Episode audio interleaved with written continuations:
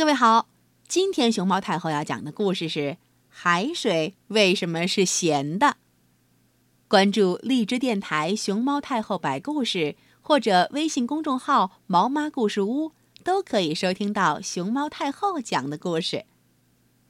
很久很久以前，有两兄弟，一个穷，一个富。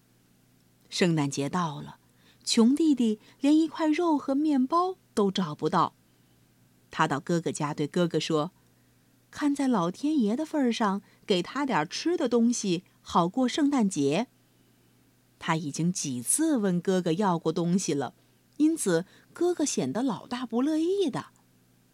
哥哥对他说：“要是你照我的话去办，我就给你一整只火腿。”穷弟弟立即答应了，并对哥哥表示了谢意：“ 谢谢哥哥，谢谢哥哥。”富哥哥说：“好吧。”这只火腿儿给你了，你得立刻到死人大厅去。说罢，他把火腿儿扔给了弟弟。我一定照你说的去办。可怜的弟弟说完，拿起火腿儿就上了路。他整整走了一天，黑夜降临的时候，他到了一个灯火通明的地方。弟弟手里拿着火腿，想：“嗯，这里一定就是，就是我要去的地方了。”一个留着长长白胡子的老头正在劈柴火，准备圣诞节用。晚上好，弟弟说：“哦，晚上好啊。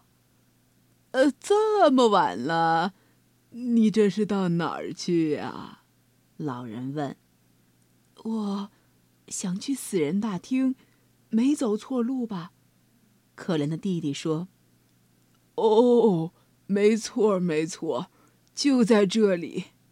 老头说。你进去之后，他们准要买你的火腿儿，他们的肉不够吃，可是。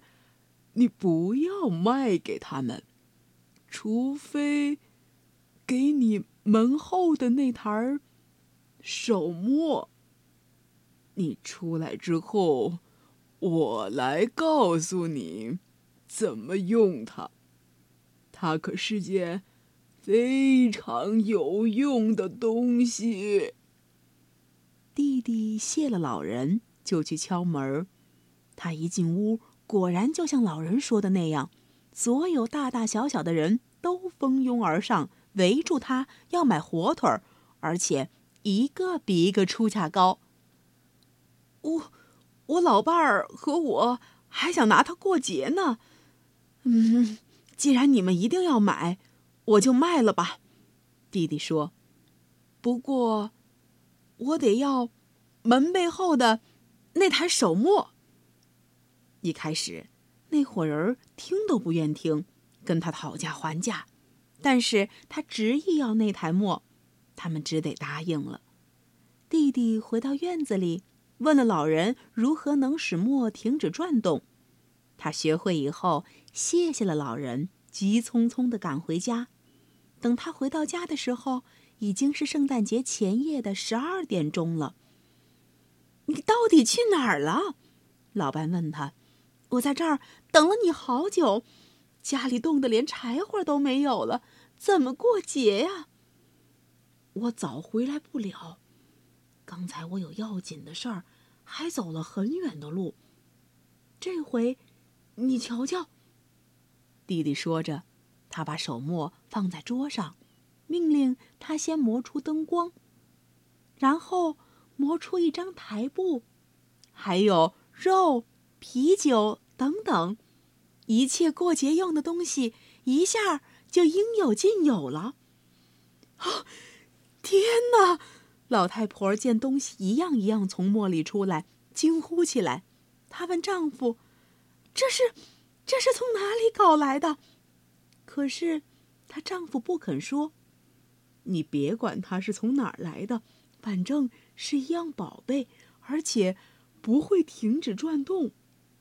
弟弟说：“他让墨给他肉、酒和足够他过圣诞节的一切好东西。”到第三天，他设宴邀请朋友来做客。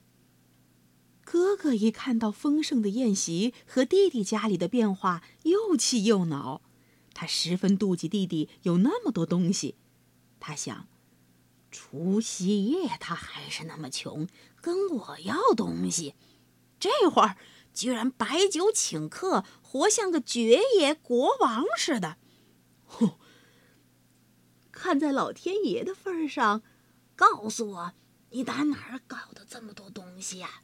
他问弟弟，弟弟回答说：“从门背后搞来的。”他不想告诉哥哥真实的情况，可是到夜晚，他酒喝多了，就打开话匣子，把手墨的事情说了出来。哦，让你瞧瞧，给我带来财富的这宝贝。说着，弟弟从碗橱里搬出了墨。叫他磨出一件又一件东西，哥哥见了一定要这墨。说了半天才把弟弟给说通了，但是他得付给弟弟三百块钱，而且要等到收了谷子以后才能拿走，因为弟弟想到那时他就可以从磨里得到足够吃好几年的酒肉了。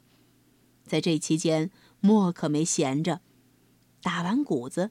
哥哥取走了墨，弟弟也没告诉哥哥怎么叫墨停止转动，哥哥就赶着回家了。